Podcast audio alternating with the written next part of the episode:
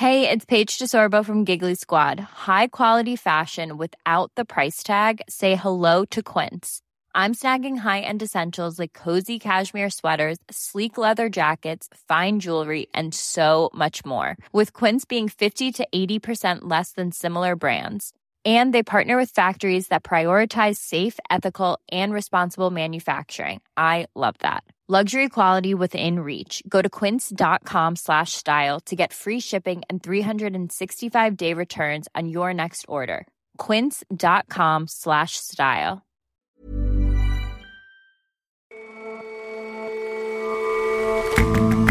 Hello and welcome to The Intelligence on Economist Radio. I'm your host, Jason Palmer. Every weekday, we provide a unique perspective on the events shaping your world. 15 years ago today, a little website called FaceMash, where Harvard students compared their classmates' looks, changed its name to The Facebook. Since then, it's dropped the and become a powerful force in our lives and our politics. But is it a force for good? Not so long ago, Mehdi Yarahi was a darling of Iran's rulers. But the pop star seems to have taken a sharp turn, denouncing the conditions in his home province. The regime's reaction to the tuneful dissident has been unexpectedly muted, so far.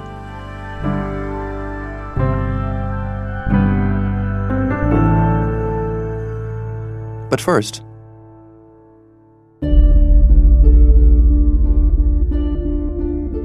After a volatile two weeks in Venezuela, demonstrations against the president erupted once more this weekend. But Nicolas Maduro gave a defiant speech at a rally, insisting he would remain in power. Este muchacho, este obrero, este hombre de a pie, Nicolás Maduro Moro, es la verdad. That's despite the fact that he's no longer recognized as president by America and a number of other countries. Well, we've had yet again millions of people out on the streets in Venezuela protesting against the illegitimate rule of Nicolas Maduro. Robert Guest is The Economist's foreign editor. We've had uh, Americans saying that they are packaging up large quantities of aid to ship to the country, uh, partly to see whether the, the regime stops that aid that people desperately need from getting in. Uh, and we just passed a deadline for uh, where European powers have said that they will take action if the regime does not call uh, elections. Um, that deadline has passed. We're expecting to see uh, France, Austria, possibly Britain formally recognize Juan Guaido, the uh, leader of the National Assembly, as the legitimate interim president of Venezuela. And so, what's Mr. Guaido been doing? Juan Guaido is moving around freely, mingling with crowds. He's clearly hugely popular. We know from polls that 80% of Venezuelans want to get rid of the regime that's wrecked the country. Um, Nicolas Maduro could not possibly go out and mingle with crowds, but what he can do is identify key uh, opposition supporters um, and have them pulled out of their houses in the middle of the night and tortured and possibly killed. So, what happens now? Well, pressure is ratcheting up. The regime uh, is desperate for cash. The oil sanctions that the Americans have announced mean that uh, sales of uh, Venezuelan oil to the United States, uh, the money will be set aside for the legitimate government rather than from the election rigging Maduro government. That means that they're desperate to find other ways of getting cash, either selling oil at a discount to um, embargo busters, or they're also trying to sell off the uh, uh, the gold, or possibly selling future oil revenues to people who believe that they might someday pay it. Um, they're getting desperate here. How significant is, is what we've seen over the weekend, what we expect this week? It's hugely significant. This is a regime that could fall at any moment, or it could somehow manage to dig in and kill enough people to remain in charge for a long time. That, that's the way it would stay in power, just through killing more people? I mean, what other options does Mr. Maduro have? So the regime is running out of cash. Uh, the oil sanctions are, are biting already. Uh, they're definitely hoping for a lifeline from Russia, although that's very unpopular domestically in Russia. There's a feeling that the, the Russian government has thrown billions of dollars down a rat hole and they're not going to get it back again. Um, there's the possibility of physical protection from Russian mercenaries. You've got the Cubans uh, who, who do spying on the Venezuelan people on behalf of the Venezuelan regime to try to root out disloyalty in the army. Uh, all those things may make him think that there's a possibility he can stay in charge. Against that, you've got the fact that most of Latin America no longer recognizes him as the legitimate president because he's not, because he rigged an election to get there. Uh, most of the outside world's democracies um, look very, very uh, askance at him. And um, you've got millions of people out on the street, and virtually nobody approves of the appalling record that he has. So he may realize at some point, and more importantly, the people around him may realize that his time's up. Well, I, that's the point. The, the suggestion has always been that uh, as long as the military is on his side, then, then things will stay more or less as they are. What's the calculus for them? What, what will push them over the line? Well, the starting point is we've got to assume he's not popular with the military. Uh, it's impossible to know for sure, but the uh, Air Force general who defected recently said 90% of the military is against him. However, open displays of disloyalty are incredibly dangerous, and the inner circle have profited handsomely and become very rich from being part of the Maduro circle and being allowed to loot the economy. So, at some point, they may calculate that their survival, that they're not going to prison, that they're being able to maybe keep hold of some of the money that they've stolen and stashed offshore, uh, is more likely if they sacrifice Maduro. Once they reach that point, then he's gone. And the calculation for Mr. Maduro himself? For Mr. Maduro himself, it's a pretty tough situation. He wants to remain in power. He doesn't want to end up uh, getting overthrown and killed like uh, Muammar Gaddafi, who is, you know, that's an image that sticks in dictators' minds very firmly. Um, if it's time for him to go, he'll probably be the last one to know. Robert, thank you very much. Thank you.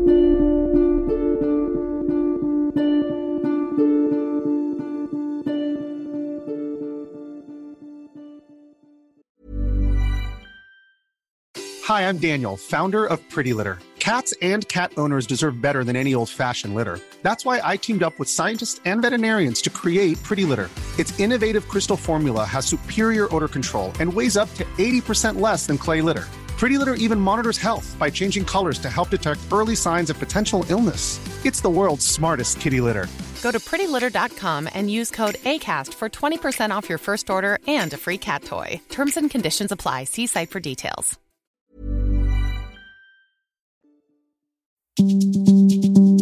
Teenage years are often the most difficult. For the world's largest social media platform, adolescence is proving a particular challenge. Today is Facebook's 15th birthday. It was launched in a college dorm, and within five years, it had conquered America. Facebook announcing today that it's crossed the 300 million user mark. That's compared to the approximately 307 million people in America. Facebook then turned its attention to the rest of the world.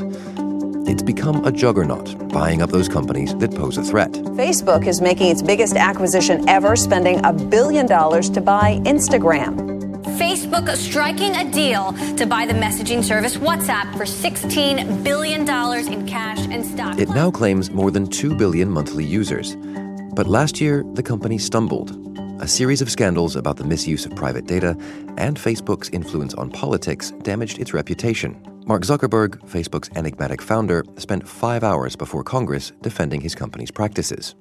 It's been a dark turn for Facebook, whose message has been that it's a force for good, connecting the world.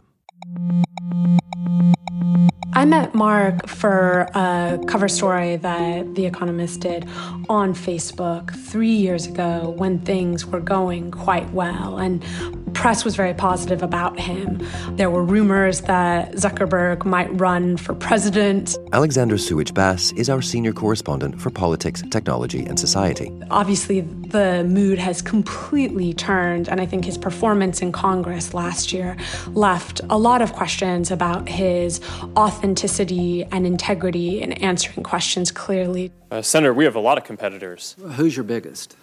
Mm, I think the categories of. Do, do, you want just one? I, am not sure I can give one, but can I give a, a, a bunch? Mm-hmm. So there are three categories that I would focus on. One are the other tech platforms, so Google. I think that most people evaluating his performance in the last 18 months have been rightly quite disappointed in him. I think he had the opportunity to address a corporate crisis very quickly and with complete focus. And instead, I think that Mark and his inner team of advisors just hoped that it would blow over. And of course, it didn't. It's gotten completely out of control. Alexandra, birthdays can be a time to take stock. How big an influence has Facebook had on our lives over its 15 years? Few companies in the history of the world have changed as many people's lives and touched as many people as Facebook has. First, it's changed the experience of what it means and feels like to be young. It's changed our conceptions of privacy. And it's changed civic engagement and politics in America and around the world. Some would say not necessarily for the better. Well, let's take each of those in turn. How has it changed the experience of being young? How is being a teenager different now that Facebook is in the world? I think that there's two big impacts if I look at teen culture today. The first is that it's given rise to what I'd call a me economy, where young people are the stars, they post content about themselves and show themselves to be often much happier and more glamorous than they actually are. Another way that Facebook has changed youth culture is it's completely altered how people interact with each other. Uh, and teens no longer prefer in person communication. Um, so we, we have a me economy built of uh, people who imagine everybody else is happier and everybody wants to just stay on Facebook rather than get together. How has Facebook uh, changed the, the sort of the sphere of privacy? Radically, I would say. And it's interesting because I think Facebook was responsible at first for lowering barriers. It was the first website that people really felt comfortable sharing personal information freely online. I mean, that's because they felt like there were controls and it was just going to friends. So they would post their mobile phone number, their relationship status, their political views. We've recently seen a change where Facebook, I think, is leading the way and pulling people in reverse. And so now people, I think, are much more cautious about privacy because of scandals last year around data sharing and Facebook. When you discovered the Cambridge Analytica that had fraudulently obtained all of this information, why didn't you inform those 87 million? When we learned in 2015 that Cambridge Analytica had bought data from an app developer on Facebook that people had shared it with, uh, we did take action. Seems to me that the more urgent conversation that's going on and will be going on um, is that third part, the effect of Facebook on politics. Do you think it's a threat to democracy? Facebook has both a positive and a negative when it comes to democracy. The first is on the positive side, it can help with civic engagement. People can get information about activist groups, voting, registration that perhaps they wouldn't have gotten before. The negative side is also becoming extremely clear, which is that misinformation can spread very quickly. People can be manipulated. It's really hard to come down on one side or the other. But I think 2016, 2017, and 2018 have really laid bare the threats that Facebook poses. From now on, Facebook will do more to keep you safe and protect your privacy so we can all get back to what made Facebook good in the first place friends. I mean, we, we talk about these as uh, as problems that clearly need addressing. Um, but what about sort of on the consumer end? How much do people seem to care about these issues, about the changes to privacy, about the uh, sort of uh, messing around at the margins of democracy? Are, are people really worried about their data, or are they kind of just incensed by the news about what's happened with their data? I think people are concerned about their data, and I think that ultimately they find Facebook a less hospitable, enjoyable place to spend time. So not only is this an issue for people, but it's an issue for Facebook because people are less inclined to spend as much time as they had spent before in a place where misinformation spreads and they're getting very vocal content. And we see it in Facebook's engagement numbers with people spending significantly less time on Facebook in recent months than they had two years earlier. Suppose all of this does bring down Facebook. Could something take its place? Could could it be taken over? I mean, what we remember from the earliest days of social networking, if you remember them at all, actually, Friendster, MySpace is still around. They looked, you know, like like lots of early internet behemoths, kind of immovable, and then they were essentially made completely irrelevant. Can that happen to Facebook? Both Friendster and MySpace died pretty dramatic deaths, but it actually takes a long time to kill an internet company, especially an internet company that has strong network effects. And so Yahoo's demise was probably a decade in the making. Uh, and I, I'm not predicting anything dramatic like that for Facebook. I think that it is a company that will still be around, but that might be less lucrative and have less loyalty than people had rightly guessed it would a few years ago. And so it's not necessarily that anything is going to directly take its place uh, or that people are going to spend time on other social networks. Uh, I think it's more likely that people will just spend a little bit less time. This is maybe the optimist in me, but maybe they'll go outside, read a book, do something else. But any time that people aren't spending on Facebook is bad news for the future of the firm in their eyes.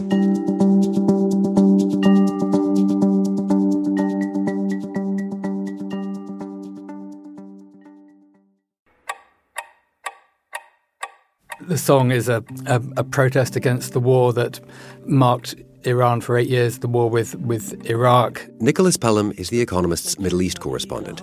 He's been writing about a new song called Pare Sang. That means broken stone, and it's by Iranian singer Mehdi Yarahi. In, in, this video, he shows missiles falling on families. He shows families queuing at taps because the land has been parched, the r- rivers have been diverted. There are children being sent into minefields by generals. Houses are, are, are, collapsing as soon as the ribbon is cut because they're so poorly built. It's really an indictment of the Iranian regime. But it's an odd direction for Mr. Yarahi to take. He used to be pretty beloved of the regime. He sings beautiful renditions of the call to prayer. In 2017, he won the Best Album Prize from the Ministry of Islamic Guidance and Culture. That is hard to imagine now. He sings dressed as a general. Clearly, he's trying to be an Iranian general, but he has a swastika on his arm. And there's a particularly dramatic lyric in which he says, Another generation went to war and did not return. I'm the last one of this tribe, a tribe with no food or water. So, why the change? If he was a regime favorite, why is he now this provocateur? A lot of it has to do with his origin. He's from uh, the province of Khuzestan, which used to be called Arabistan. It's a mainly Arab province on the Gulf bordering Iraq, but it's a province which has been devastated by the war, by a sense of neglect. He is somebody who seems to have an increasingly conscious sense of his own Arab identity. This comes at a time where Iran is under enormous economic stress and there's a, a real struggle for resources, and the periphery, which tends to be mainly non Persian and ethnic, feels that it's losing out to the Persian core of Iran. Mehdi Yarahi himself said, uh, when asked to defend his song, uh, he said it's a duty of artists to convey the voice of the people to the authorities. So in Khuzestan itself, the people are, are pretty big fans of, of this work. His images of him are being put up in shops. And has the, the reaction been similarly favourable throughout Iran or just in his sort of home region? Uh, if he's seen as a hero in his own province elsewhere, particularly on the part of hardliners within the regime, he's seen as something of a of a traitor. He's betraying the martyrs of of the revolution. They see him as a sort of stooge for Arabs. Somebody called him a singer for Saddam Hussein, and he's seen as a, the troublemaker which is particularly worrying for the authorities because it comes at a time when they're just on the eve of celebrating their 40th anniversary of the 1979 revolution. So, what are the authorities doing about it, if, or, or what do you think they will do? There were a, a, lot of contradictory reports at the time as to whether he had been banned or, or not. It does appear that he was summoned by the uh, Ministry of Islamic Guidance, and according to uh, an official from that ministry, it was said that he'd, he'd repented. And this was denied by Mehdi. He, he said that he uh, wouldn't repent, that he stood for what he had said in his, his song. He did try and say that it was more general and not specifically aimed at the authorities, but I think it's very clear to most Iranians that this is really Mehdi Yarahi uh, representing Khuzestan against Tehran, against the centre, and asking for some redress. Right. So the, the Ministry of Guidance, having said that, oh, well, we called him on this and he repented, is just needing to be seen to have at least wagged a finger at him. Is that the idea? It is quite striking at the moment how the authorities seem to be doing their utmost not to inflame sentiment within Iran. They're very conscious that a year ago there were mass protests across the country, particularly in these provinces which are on the periphery with a concentration of non Persian minorities. And so they do seem to be playing it down. Nicholas, thank you very much. Jason, thank you.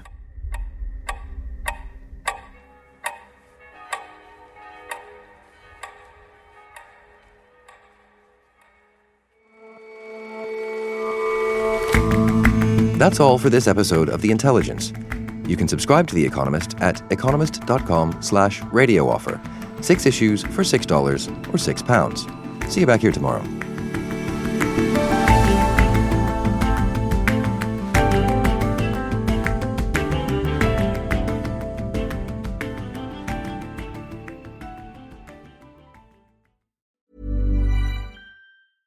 Hi, this is Matt and Sean from Two Black Guys with Good Credit. From a local business to a global corporation. Partnering with Bank of America gives your operation access to exclusive digital tools, award winning insights, and business solutions so powerful you'll make every move matter. Visit bankofamerica.com slash banking for business to learn more. What would you like the power to do? Bank of America, NA, copyright 2024.